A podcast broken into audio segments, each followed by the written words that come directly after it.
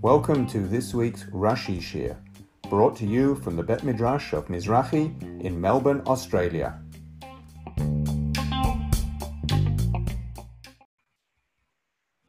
Good evening and welcome to the first Rashi Shiur of the year of 5781. I hope everyone had a nice Yom Tov, meaningful and joyous, even under difficult conditions for us here in Melbourne. So, welcome everyone who is following live. Um, and welcome to everyone who's following on the podcast at any stage in the future. Um, I can see from the stats that there's quite a few people who listen on the podcast. So I want to say to everyone, first of all, please do rate and review. It helps other people to find it. And secondly, please drop me a line, james at kennard.com, to tell me why you like the podcast or how it could be made even better, or any comments or questions, or just to introduce yourself. So it's nice that I can know whom I'm speaking to. So here we are in we're continuing the story of the structure, destruction of Sodom, and Lot is entertaining his guests, and the townspeople have just tried to drag them out um, for not good purposes, and the guests, who are the angels, struck the townspeople with blindness. And now we come to Pasuk Yud Bet, and Pasuk Yud Bet says, "Vayomru ha'anashim el Lot." The men said to Lot, "Od milacha po, which literally means more, who do you have here? But we'll see how Rashi understands that. And then he goes on to give examples. Chatan, son-in-law, uvanecha, and your sons, uvanotecha, and your daughters, v'chol asher and all that is to you, ear in the city, hotse min hamakom. Bring them out or take out from the place. And then he goes on to say in Pasuk Gimel, actually, let's do that now. There's no Rashi on your Gimel. Ki mashchitim anachnu, because we are destroyers et hamakom hazeh of this place. Ki godla sa'akatam et penei Hashem, because their cry has become great before Hashem. V'yishalachenu Hashem l'shachata, and Hashem has sent us to destroy it.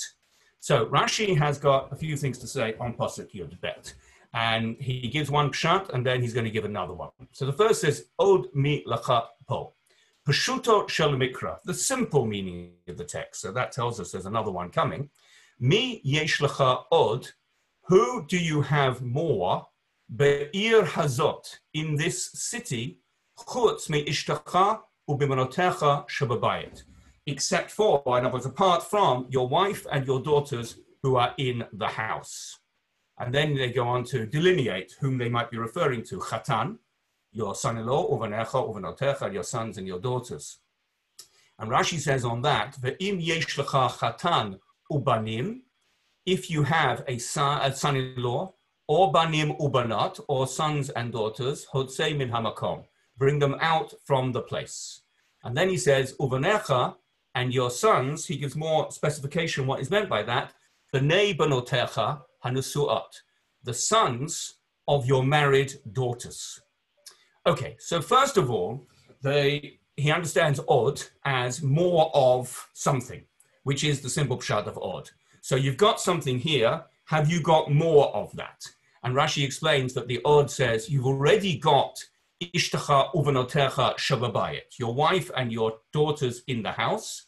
So have you got more than that, more relatives? And that leads on to chatan u'v'necha Those are examples of more relatives that you might have.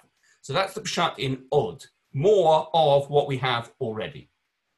Now, uh, it seems to me that the dispute between the first Rashi and the second Rashi, which we're going to come to, hangs on the interpretation of od and the interpretation of po, which Rashi is more explicit about. So po means here, but Rashi explains it as Od Be'ir Hazot, more in this city. So he takes Po away from its most simple meaning to mean right here and says it's in the city. Now, why does he do that? Because he understands the angels can't be asking, whom else do you have here in the house? Because they know who's in the house. They know he's got two daughters and a wife. They've already been referred to. So they can't be saying, whom else do you have Po here in this house? Therefore, he has to, Rashi has to explain that Od, sorry, Po is Be'ir Hazot, which is not the simplest meaning of Po. It's perhaps the uh, next level of Pshat. It's not quite the simple Mashma'ut, the usual meaning of Po. So Rashi spells out it's Ir Hazot, because that makes sense that Rashi, sorry, the Malachim are asking, do you have more guests uh, sorry, more family elsewhere in this city. Now, the next thing that Rashi has to say is on the word chatan uvanecha uvanotecha. And he expels it out. Ve'im yesh lecha chatan o banim ubanot.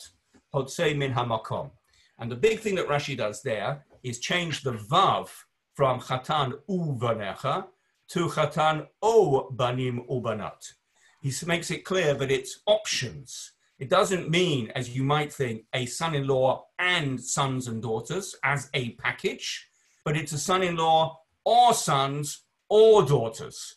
And Rashi emphasizes that with the adding the word o, which does not appear in the original text. And then he says, Uvanecha, b'nei banotecha hanasuat. When he says your sons, it doesn't mean Lot's actual sons, but it means the sons of the married daughters. Now, why does Rashi say that? So one explanation is simply that the Malachim knew that he had no sons, which is um, an important thing to say, but actually it raises, once you go in that direction, it raises another huge question. Why did the Malachim ask anything?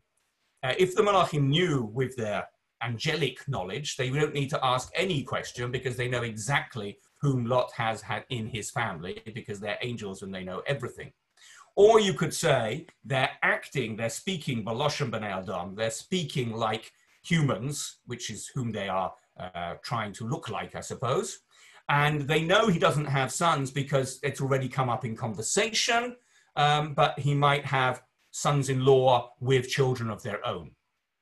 But we can go a little bit further. The uh, Gur Aryeh says that if he was referring to sons of Lot, they would have been placed before the Khatan. Normally, you talk about your own children before your children in law. So, if it had meant your own sons and daughters, it would have said, Banecha v'chatan. But because it said Khatan first, that implies Banecha doesn't refer to your own sons, but rather the sons of the Khatan that go with the, the son in law, i.e., the sons of the daughters. You can also add just an interesting little point that Rashi doesn't give the option of sons and daughters of your sons, um, grandsons through your sons. Now, you could say there's no basis to what I'm about to say, because if the Malachim know that he's no sons, he knows that he's got no married sons, and he knows he's got no children of married sons. Or you could say, this is rather sort of a cute idea, that it's a remez, it's an allusion to matrilineal descent. Now, this is a little bit anachronistic because Lot's not Jewish and the laws of who's Jewish don't apply to him. However, we know and, and we learn from a pasuk in Devarim and, a Gadata there, which says more or less exactly the same thing. If your son, sorry, if your daughter has a son, that grandson is called your child. That's how the Gemara learns the pasuk. But if your son has a son from a non-Jewish daughter, that grandson is not called your child. The only grandchildren, um, if your children are involved in mixed marriages, are from your married daughter, not from your married son. That's how the pasuk in the Gemara. I'm sorry, I forget the I forget the uh, reference is darshaned in the Gemara, and there's a sort of allusion to that here, where the Malachim say, "Save the children of your married daughters," but they don't say, "Save the children of your married sons," because by matrilineal descent, the children of your married sons, if they're married to people outside the family, are not considered your sons. Anyway, that's a little bit anachronistic and perhaps too much of an extrapolation. Um, okay, then Rashi says, Umidrash Agada. Now we'll give the Midrashic explanation. Odd. On the word odd, more, says Rashi, Me'achar sha'osin navala kazot. Since they have done this outrage, that means the people of Sodom, who gathered round the house and demanded that Lot send out the guests, Veneda Otam, and we can know them. And Rashi said that means Mishkav Zachar, that means rape them. So since they've done this terrible thing, the Malachim say to Lot, Milacha, what do you have to you? Pitchon per, a literally an opening of the mouth, an excuse, made sanagoria alehem, to speak defense of them. Shakol halayla haya melitz alehem tovot. Because all that night, he, Lot, was trying to defend them with good things. And then says Rashi, Kuribe mi lacha pe. We can read in the word pehe not how it's vocalized po, but we can imagine it's vocalized per, meaning mouth. Milacha per. Do you have a mouth? Do you have a mouth to defend them? So, according to the second explanation, the words odd and the words pair are completely transformed from the first explanation. So, the simple one is in the first explanation, the word po meant po, which means here. In the second explanation, we are doing a real, clearly not pshat, uh, Chazal type exegesis where they change the vowels. Altikra this, ela this, altikra po, ela pe. Read it as pair, which is clearly not what it's not what it says, but you can read it as if it said pair. But that also um, gives a whole new meaning to the word odd, because according to the first explanation, odd was more of the people. Do you have more people in the city in addition to those you have in the house? Here, odd means do you have more defense? The implication being no. It's a rhetorical question. Surely you can't have any more defense of the people after they have done such a terrible thing. And by the way, what is the terrible thing? This fits with Rashi's comment on um, when the men said, um, uh, in Pasuk Hey, because that is a sin of zunut, the way Rashi's explained it, a sin of sexual immorality, which takes their crime to a whole new level. Um, and we know from various places like the Dor Hamabul, but uh, or their final uh, decree was, was decreed because of the violence, as Rashi said, but the zunut, uh, the sexual immorality, is a theme that runs through the story of the Dor HaMabul generation of the flood. And we see in many other places that when the Bnei Israel engaged in Zunut, that's when their decree was sealed. That's when they crossed a line. So that might be referring to what Rashi says here, that they've done this Navala, they've done this disgusting thing. The people of Sodom were pretty disgusting already, but now they've crossed a line. So the Malachim say to um, Lot, um, now they've done this type of outrageous thing. Surely you have no ability to defend them anymore. When they were just inhospitable to guests, that was a different matter. But now they've said the otam, meaning we want to rape your guests. That was a navala for which there is no defense. Um, it's also worth pointing out that Rashi himself said on, uh, I'm going to have to look back on Pasuk var, sorry, pasuk dalad, um, that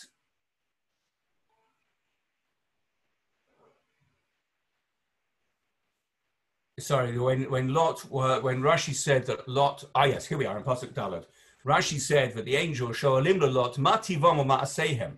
What is the uh, character and what are the deeds of the townspeople? V'hu amer lehem rubam rashayim. And he said to them, Most of them are wicked. Um, and now the same lot is saying, is spending all night defending them. As Rashi says, the same lot that Rashi said had said that the townspeople, Rubam Rashayim in Pasuk most of them are wicked. Now we read, tovot. The whole night he was trying to defend them. Now, does that mean, is this contradictory between this Rashi in Yud Bet and that Rashi in Dalet? In Dalet, Lot was saying most of them are wicked, and in Yud Bet, he's trying to defend them. And not necessarily so. It could be that these are contradictory midrashim that Rashi brings, but you don't have to say that because it could be that Lot himself is echoing the debate that Abraham had with HaKadosh Baruch Hu.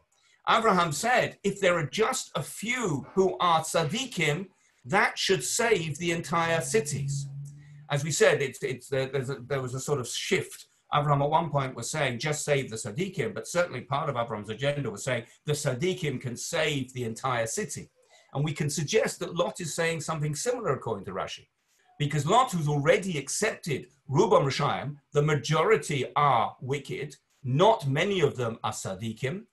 Now here he's trying to defend them so he's trying to say, like Avram said, that just because a few of them are Sadiqim, that's a reason to save the people. But it's also the case that now you could say, if that were his defense, that defense has gone. Not just because they've committed a Navala, an outrageous act um, um, with hints, or uh, more than hints, of Zunut, but we also know that who was involved um, in this outrage. Who was it who came to the uh, house of Lot and demanded that they give out the guests? It was everyone, because the pasuk said um, they came mikatze in pasuk dalit mikatze, to which Rashi said on mikatze, kol ha'am mikatze, mikatze hayalat katze, she'ein echad mehem mocha biyodam. Rashi explained there in pasuk dalit, it didn't mean literally everybody, but it meant that nobody objected, and therefore Everyone was directly or indirectly involved. And Pasuk um, uh, Yud Aleph said everyone was there, Mikatan va'ad gadol, from the youngest to the oldest. So again, maybe not everyone was there, as we said in Pasuk Dalad, but everyone was involved. So it could also be that Lot had to retreat from his position that Rashi put into his mouth in Pasuk Dalet. That Lot now has to accept it's no longer Rubam Rashayim, but everyone's a Rasha. Because Afilut Tzaddik Ein Bahem. There's not even one Tzaddik amongst them because nobody protested. So that would explain why the Malachim said to Lot at this time,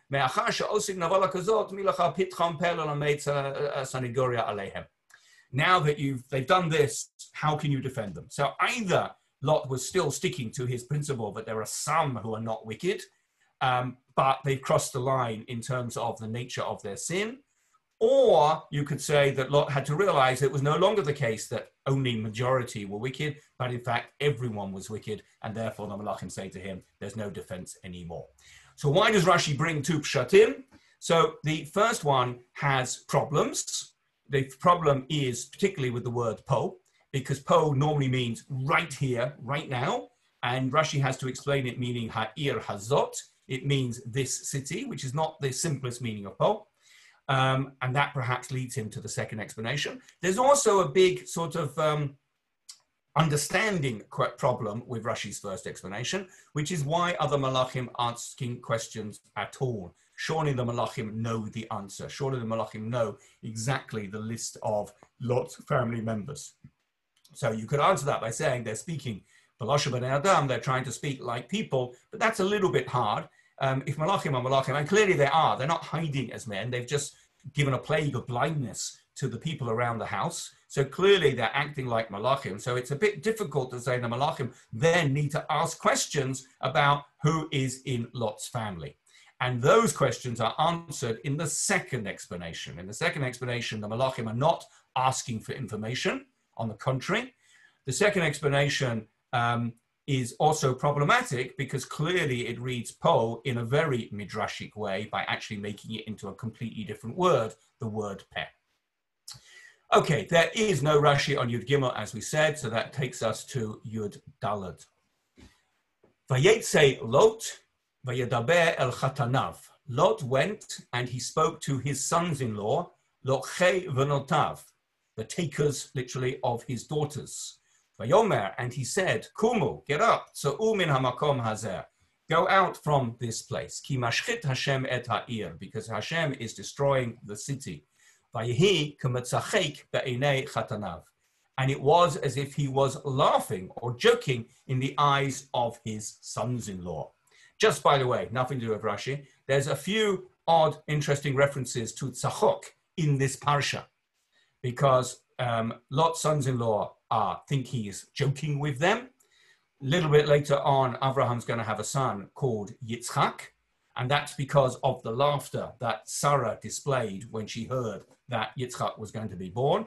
Also because of the laughter, which was a different type of laughter, which Abraham displayed when he heard that Yitzchak was going to be born in the previous parasha. And we also are going to find, I'll tell you now, but maybe you know, that um, Yishmael is Mitzachek with Yitzchak. Yishmael is also playing, laughing, joking with Yitzchak, although it doesn't seem to be a very nice joke, as Rashi would explain.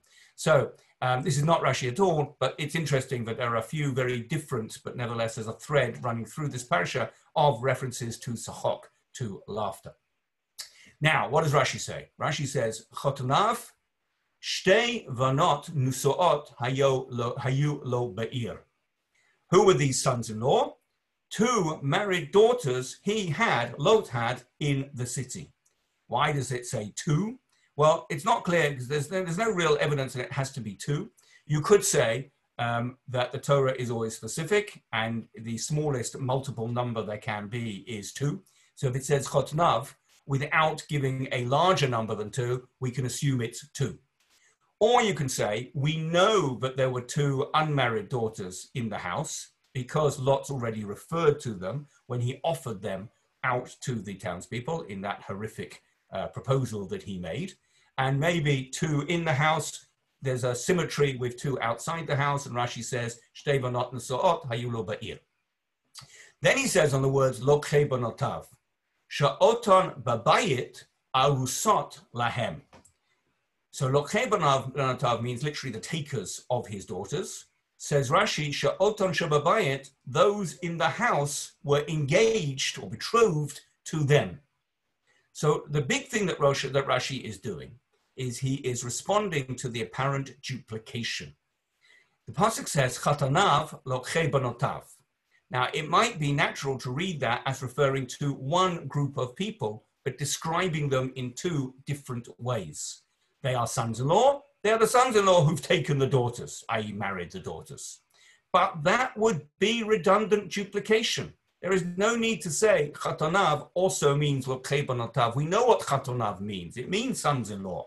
So Rashi says this is not redundant duplication, but rather it's referring to two different groups.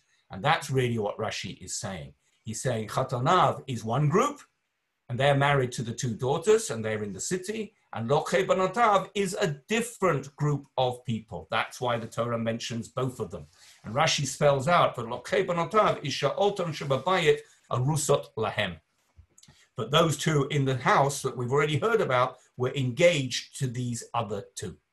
There is a text of Rashi, the Rome edition, if you want to know, that actually includes a drasha, and it says it's written Lokhe Banotav and not Lakuche uh, Banotav.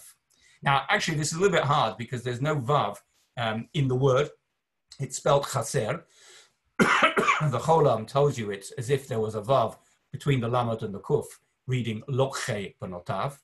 But the midrash that Rashi, according to this version, by the way, which isn't in the mainstream Rashi, I don't know if you've got it in your text, quotes um, uh, is medayik that it's lokhe, those who were in the process of taking daughters, as opposed to Lakuche, those who had already taken daughters. So the fact that it's in the present tense is another proof that it's Arusa, it's, it's the ones who are engaged, betrothed to the daughters, they haven't taken them yet. Now, we can point out um, that according to the Gemara, as codified in the Rambam, there was no such thing as Arusin before Matan Torah the uh, we all know that the Jewish wedding ceremony consists of two parts, Irusin and Nisuin. Before a man actually marries a woman and takes her into his house um, and has relations with her, he must betroth her. That's Arusin. Um, and that's very much part of the nature of the Kedusha of the, of the marriage ceremony. But before he just takes her, he designates her as his wife to be. That's Irusin. And by the way, once she is betrothed in that way, she's forbidden to all other men. That did not exist before Matan Torah. The Rambam in the beginning of Hilchot uh, Kiddushin makes that point. So what are we talking about here? Lokhe banotav, which Rashi says, arusot uh, sha'otan shababat arusot bahem. So it seems to be that even though there wasn't a formal process of arusin, there was some type of connection, if you like, between the women and their, maybe we could say, fiancés. Um, there was some connection which would enable Lot to include them as part of his family. Now, it's interesting that the, the um, Malachim said, who else do you have here? Chatan uvanatav uh, uvanotecha, sorry, uvanecha uvanotecha. Your sons-in-law and your sons and your daughters. Rashi, uh, so the Malachim did not suggest explicitly that you should go and get your daughter's fiancés. But nevertheless, Lot did, as Rashi explains clearly in Yudalad. He went to the Chatanav and he also went to Lokhe Bonotav. So did he have permission to do so? Yes, he did. Because the Malachim in Yud Bet also said, Milchapo, Chatan, Uvanecha, Uvanotecha, V'chol Asher Lacha Be'ir, and all that you have in the city. Now, what did they mean by all that you have in the city? Did they mean, for instance, his money? Well, we'll see the answer to that later. And the answer is no, they did not mean money. And therefore, it, all they can mean is further relatives, which makes the Rashi's explanation of Yudalad fit beautifully. That Lot went to his Chatanav exactly as the Malachim had told them.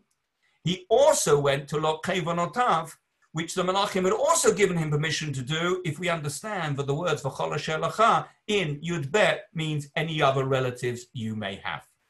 Benji, you have a comment just a small thing, um, similar. I just noticed now, but the pasuk starts Vayetze Lot, like Lot went out. And if it was just talking about in his own family, like the daughters we know about, then where's he going out to? So obviously he must be going out to to find somewhere to to find some other people. Yeah, yeah. Well, except he went out. We Rashi says about the Chatanav that he went to. Um, they were Be'ir. They were in the city. So that would perhaps Rashi says Be'ir Dafka because Vayetze, because he went out. But he certainly went out beyond his immediate family home. Yeah. Thank you. Okay, we move on to Pasuk Tet Vav. Yeah, I think it's where we're up to. Yeah.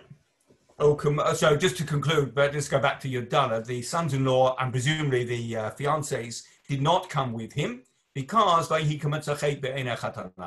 were. He was as if they was joking in the eyes of his sons-in-law. They weren't interested. They weren't impressed. So, Pasuk Tet Vav. Ukamo hashacha Allah. And as the dawn rose, Vaya itzu hamalachim. I'll go straight to Rashi. Rashi says, Katargamo udachiku. And they pressed him, uh, or they pressed. Mihararu, which Rashi then explains means they hurried him. Now, I'm going to go out on a limb here, as you know I occasionally do, and I'm going to say this is a straightforward Rashi. The word Vaya'itsu is unfamiliar. I don't know how often it occurs in the Tanakh uh, or the Chumash, but I think it's very rare. And Rashi needs to help us understand what it means. So he refers us to the Targum, which says, Dechiku, they pressed. And Rashi says, pressed in the sense of Maharuhu, they hurried. So basically, Vayitzu comes to mean they hurried.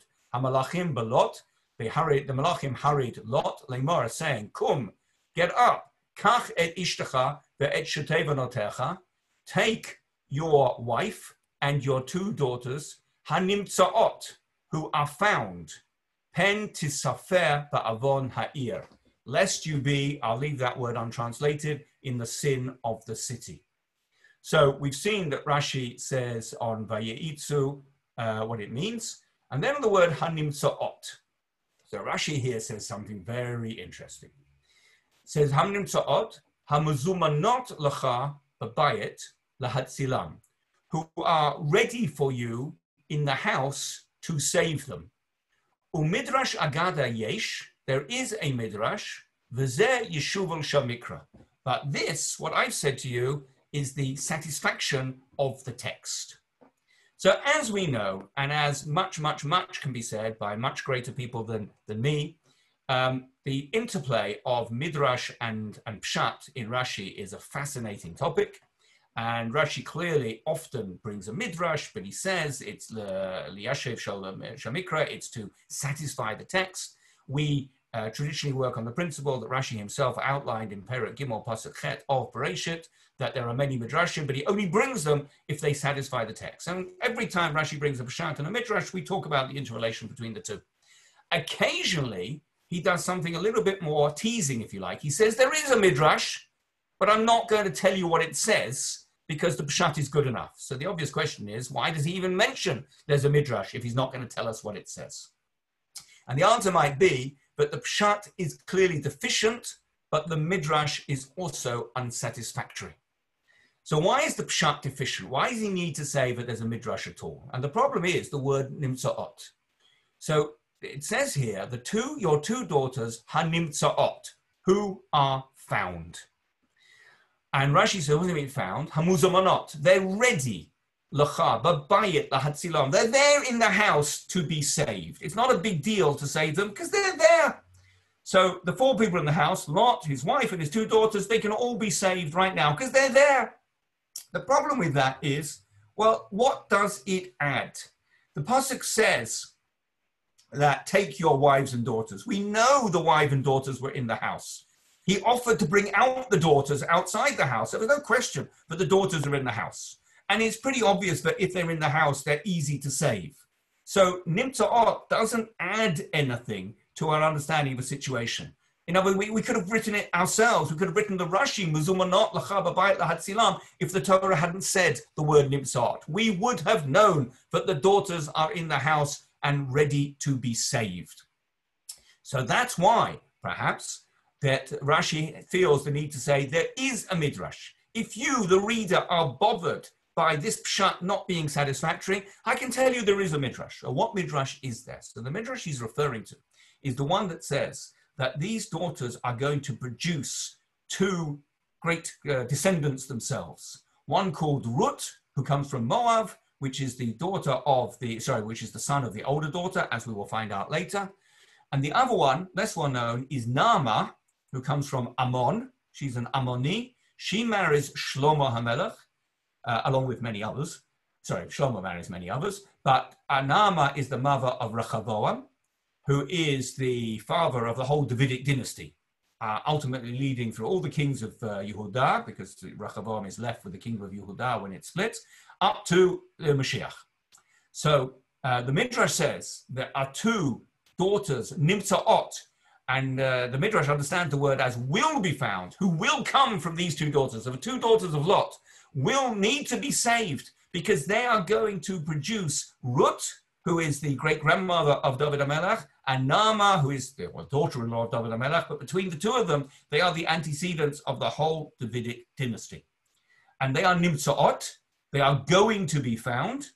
Uh, and that also explains um, why, nicely, why the Malachim say, take your two daughters, HaNimtza'ot, because these two daughters, or, or, maybe they're referring directly in this Midrash to Ruth and Naama, not to daughter one and daughter two. Um, however, says Rashi, Rashi doesn't actually tell you what the Midrash says. He, uh, perhaps it's not quite the right word, but I'm going to use it again. He teases us by saying there is a Midrash. And he needs to say there is a midrash because of a deficiency in the pshat, as I said, because of the redundancy of nimtzaot, even with Rashi's explanation thereof, which we could have worked out for ourselves. So he says there is a midrash, but he doesn't quote it because it's very, very far from the pshat. It's very far from the pshat to say that the Malachim was saying to Lot, worry now about Ruth and Nama, who are millennia in the future, or centuries in the future, that is very, very far from the Pshat. So there we have a situation where Rashi feels there's a need to mention there is a Midrash, but it's not a Midrash that actually is going to help by actually being brought in Rashi's text. Now, we can move on to the next Rashi on the word pen tisafer ba'avon ha'ir. Lest you be caught up, sorry, no, lest you be, what does tisafer mean? Says Rashi, tihiyeh kaleh that you will be destroyed. And then he brings Ad Tom Kol Hador, a pasuk in Devarim, which refers to the destruction of all the generation. Meturgam Ad Dasaf Kol Dara. And there the Targum translates Tum Kol Hador, the destruction of all generation, as Dasaf Kol Dara. So we see that Tum equals Saf in Aramaic, which relates to Tisafer in Hebrew, and therefore it means destruction. Now, the word Tisafer has appeared before. It appeared when Abraham started uh, arguing with Hashem, and Abraham said, um, I haven't got the exact pasuk here, so I'm not going to waste time looking for it. But Abraham used the word tisafer, um, being referring to will the 50 Sadiqim be destroyed along with the city? And Rashi there said, garnished. Rashi said nothing at all. Rashi did not need to explain the word tisafer. Why does Rashi need to explain the word tisafer now when he didn't explain it earlier? Well, there's a lot that is said on that. Uh, a lot of answers are given, but I would like to offer the following, um, which I didn't see explicitly anywhere, but I saw, saw alluded to. So I'm probably not um, being Mchadesh this myself. But um, I, I, do need to find that pasuk. When it when yes, it was in pasuk kaf gimel yudchet kaf gimel. Yudchet Kaf Gimel. V'yegesh Abraham v'yoma ha'af tisper tzadik im rasha. Will you tisper? Will you destroy? Now, how do I know it means destroy? Because Rashi didn't say that, but you know who did? Onkelos. Onkelos did say. He said there in uh, Yudchet Kaf Gimel, he translated tisper as teshetze, which Rashi is Aramaic for destroy. In this case, in our pasuk here, in Yutet Vav, Onkelos uses a different translation. When the angels say to Lot, Pen Tisafer Avon Ha'ir, Onkelos says, Dilma tilke b'chove karata. Maybe you will be telake, smitten. Maybe you'll be struck, you'll be hurt by this in the sin of the city. Now, I would suggest that the reason Rashi here translates tisper is because Onkelos deviates from what Rashi understands to be the correct translation. Rashi didn't need to say anything in Perik Yudchet Pasuk Kaf Gimel because you could rely on the Onkelos to tell you what Rashi thought it meant. But here, Onkelos tells you something different. So Rashi has to tell you it means kaleh, meaning destruction, not being smitten. Now, we can also say, um, this isn't a Shiur in Onkelos, although there's always so much to be said about the words that Onkelos chooses. Why does Onkelos change it? So it sounds like Onkelos believes that Lot is not, if he stayed in the city, he would not be destroyed. He would be smitten, i.e., hurt, but not destroyed. And perhaps because Onkelos sees that the city deserves destruction, but Lot does not. Lot, either because of his own merit, we'll talk about this later, or because of the merit of Abraham, who is davening for him, and Hashem agrees to save Lot because of Abraham, and we'll talk about exactly what that means. Uh, it's going to come soon, and it'll come again later in Pasuk Kaftet as well. Um, but maybe the sorry, Onkelos believes that Lot now is guaranteed not to be destroyed. Rashi doesn't think that, and Rashi's got a good reason for thinking that, as we will see later. Rashi thinks by deliberately saying that Tisafer means kaleh, means destruction, that Lot is being told by the Malachim that if you stay in the city, unlike umm Onkelos who says you'll be hurt, the Malachim, according to Rashi, are saying you will be destroyed. And I think Rashi's got a good basis for saying that, as we will see later. There's one more thing to say on this Rashi, that it looks like Rashi is saying that the Aramaic saf, samach is the same as our word here, which comes from the root samach pei hey. The problem with that is if you look in the Megillat Esther, Perak Tet, Pasuk Kaf Gimel, you will find that Rashi has a discuss, discussion on this word, and he says explicitly that samach pei hey is a different root from samach pei or samach vav pei, if you want a three-letter root. So there is discussion. I, I, must confess I haven't got to the bottom of this. Is what exactly is Rashi saying here? When he says tisafer, look at the pasuk in Devarim Perak Bet at Tom, where Rashi, sorry, Onkelos translates Tom as Saf, which obviously is Rashi's bringing because of the word here is tisafer.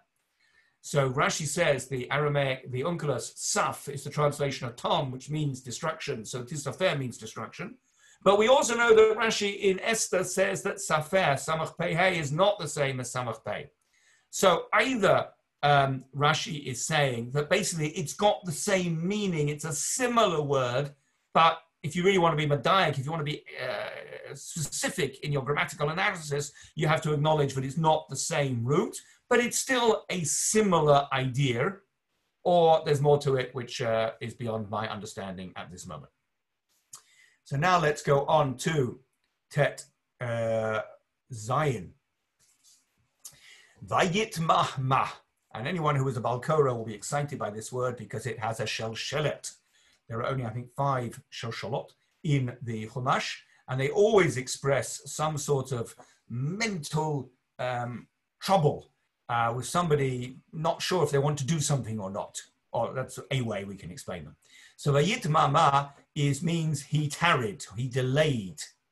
V'yachaziku ha'anashim, and the men took hold biyodo with his hand, uviyad ishto, and the hand of his wife, uviyad shte manatav, and the hands of his two daughters, bechemlot Hashem alav, when Hashem had mercy on him, uhu, and they took him out, v'yanichuhu, and they placed him michutz la'ir, outside the city.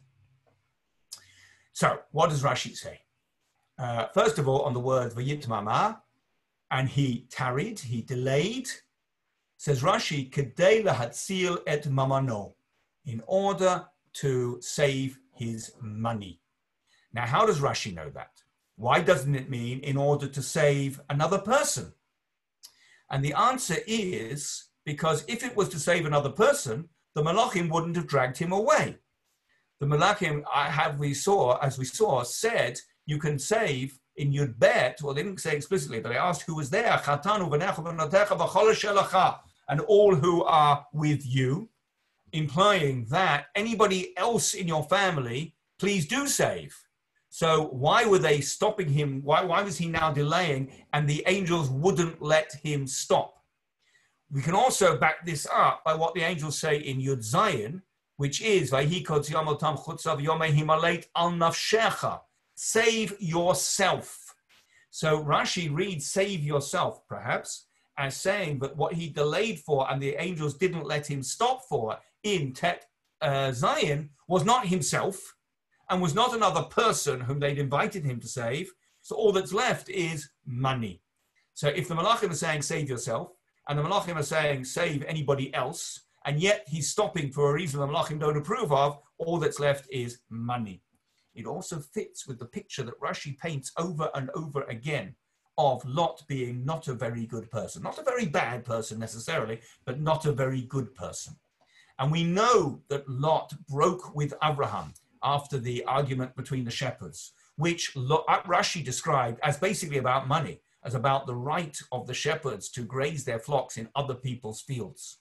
And we know that when Abraham did say to Lot, You better separate from me, Lot chose to go to um, Sodom, of all places, which was rich and did not like sharing its money.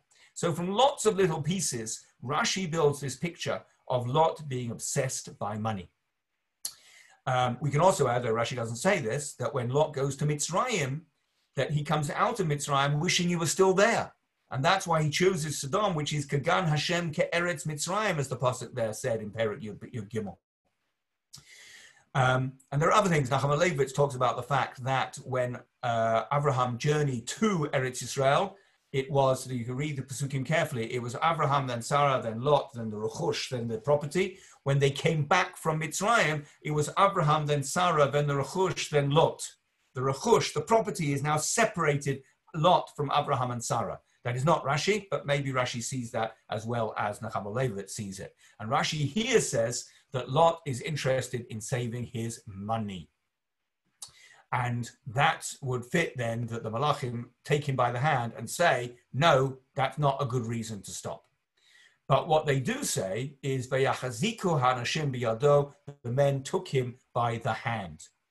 Now, Rashi says on the word Vayachaziku, Echad mehem haya shaliach lahatzilo. One of them was the emissary to save him, the Chaveiro lahafoch Sodom. And the other was the one to invert, i.e., destroy Sodom. We already know, because Rashi made a big point of this at the beginning of Perik Yudchet, that there seems to be a work to rule system amongst the Malachim one Malach, one job. That each Malach can only do one job. And Rashi is telling us here that the two Malachim who came to Sodom, one was to save Lot, and the other was to destroy the city. And then he says, Lakach ne'emar, Vayomer Himalet. And therefore it says, and Rashi is referring to the next pasuk in Yud Zayin, he said, singular, save yourself. V'lo ne'emar vayomru. And it doesn't say, they said. So Rashi is pointing out that in Yud Zayin, we have a singular, Vayomer, he said, because only one of the Malachim was interested in saving Lot. Only one of the Malachim had that task. The other Malach had a different task, namely to destroy Sodom. And that's why the other Malach doesn't join in the conversation with Lot, saying, Save yourself. But here we have two Malachim, Yachaziku Ha'anashim. They took hold of, the, of, that, uh, of, of Lot by his hand. The question then is asked why does Rashi make this point here? Because we can see from Rashi himself that the diuk, the analysis, is actually based on Pasuk Yud Zayin where it says Vayomer. What really Rashi is saying is in Yud Zayin, one malach speaks, as opposed to up till now, the malachim have always been acting as a pair in unison, as for instance they do in Tet Zayin, where we read Vayachaziku. So it would have made more sense for Rashi to make his point on Vayomer in Yud Zayin and not on Vayachaziku in Tet Zayin. In fact, one can go further. Rashi doesn't explicitly refer to Vayachaziku at all. So on a simple level, we can say that Yachaziku tells us that there were two malachim, plural. Um, and we need to know there were two malachim in order to understand the contrast to what comes next, where it's only one malach speaking in the next pasuk. The problem with that is Rashi could have made that point on any of the plural verbs used in relation to the malachim throughout this chapter. Because throughout this chapter, we've read about the malachim, they did this plural, they did that plural. And if Rashi's only concern with Yachaziku is that they did something in the plural, Rashi could have made that comment anywhere earlier on. We can also ask another question is if they had two functions, one was to save Lot and the other was to destroy the city, why did they both take hold of Lot? Surely taking hold of Lot is a function of the Lot saving Malach and not of the Sodom destroying Malach. The answer is no. If you look in Pasuk Kaf Bet, um, when uh, the Malach, one Malach, says to uh, Lot, Maher himolet shama, hurry up and save yourself there. We'll see where there is later. Kilo davar ad.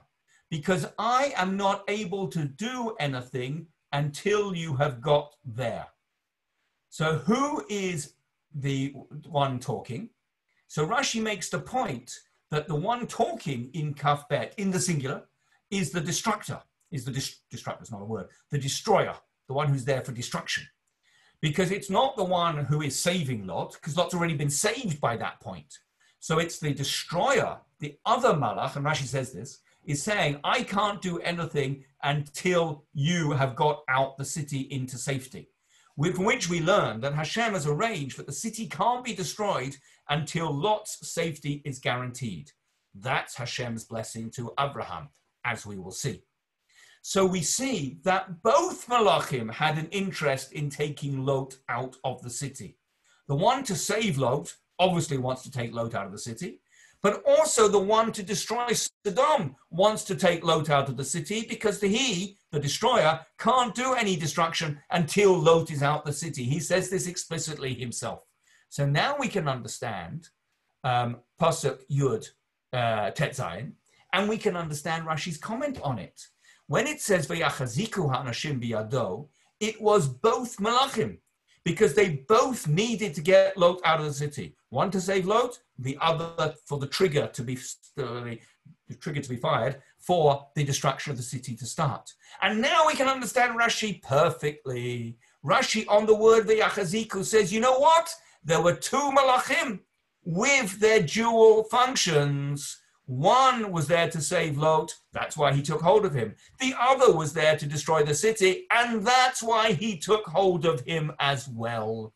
So we've now answered both questions. Why does Rashi make this point on Yachaziku? Because that's where it's staring in the face. Because you needed two malachim to take hold of him, because two malachim each had their own need to do so. And that's why Rashi at this point now says that the two malachim both did the same action, but for their different agendas, if you like.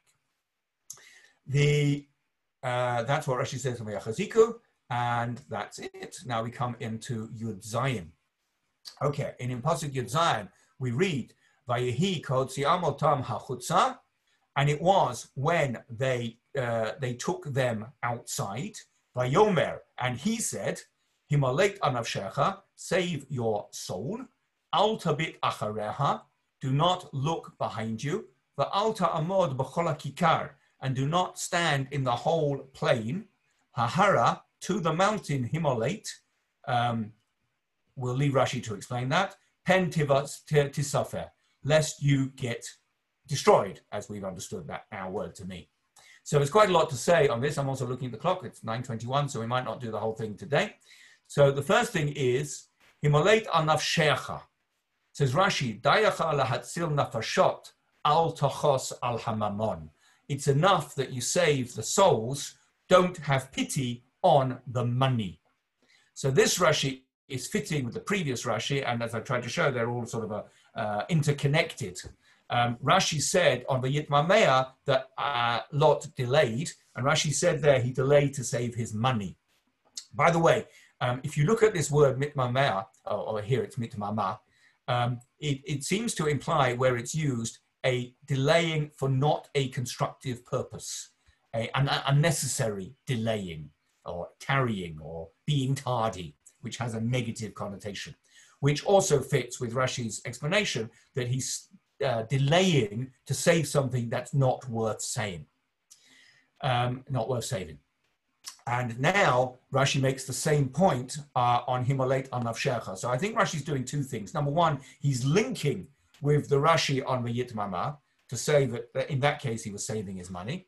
But also he say he's explaining Al Navshecha because Al Navshecha is apparently redundant. Save, who are you going to save except yourself? Um, obviously you're saving yourself. So Rashi says Al Navshecha doesn't just mean save yourself. It means save yourself to the exclusion of something else which is not part of yourself, which is not included in Navshecha. It can't be his wife and daughters because they are being saved. So it must be something else which is external to him, i.e., your money. And Himalayat Rashecha has more of a connotation, which Rashi spells out. It's enough to save souls, plural, which means you and your family. Al tachus al maman. Don't literally have mercy on the money we're having mercy on you, the saving is an act of mercy, do not extend that to money. Okay, I think we'll do the next, no, we'll do the next two and then we'll leave the next one till next time. So, al tabit acharecha, do not look behind you. Why should you not look behind you? So Rashi's got to explain what is the problem with looking behind.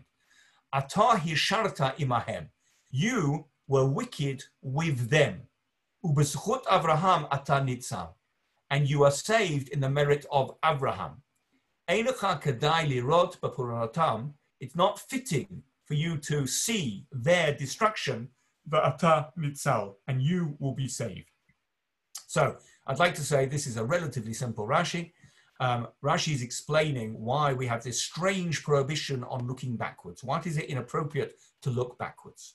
And the answer is because there is a distinction which is perhaps almost sort of unfair between you, Lot, and them, because you were wicked with them. And here Rashi says explicitly that Lot deserved to die, which, which fits in with other things that Rashi has been saying.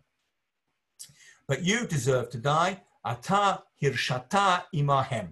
And you were only saved not through your merit, but through Abraham's merit. And therefore, since you yourself had no deserving merit, you should have been with them. And that's why um, uh, you shouldn't look back and see their destruction.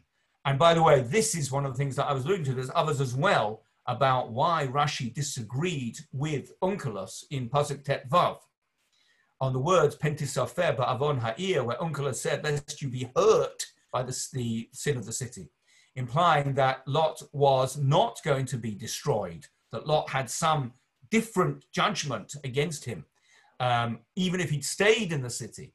But the Rashi here is saying, no, no, you would have, you deserve to be destroyed. And sorry, this isn't, sorry, I, have gone a little bit long. Uh, it, it's the geography issue, which we'll come to later. That Rashi seems to find other clues to say that if Lot had stayed physically in the city, he would have been destroyed like the rest of the people. That's how Rashi understood Tisafer in Tet uh, uh, Vav. Okay, so now Rashi's explained why Lot should not look behind him.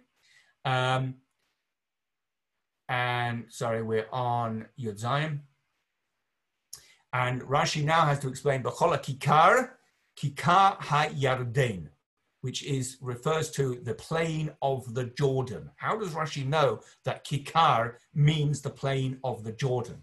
And the answer is because back in Yud bet, sorry, uh,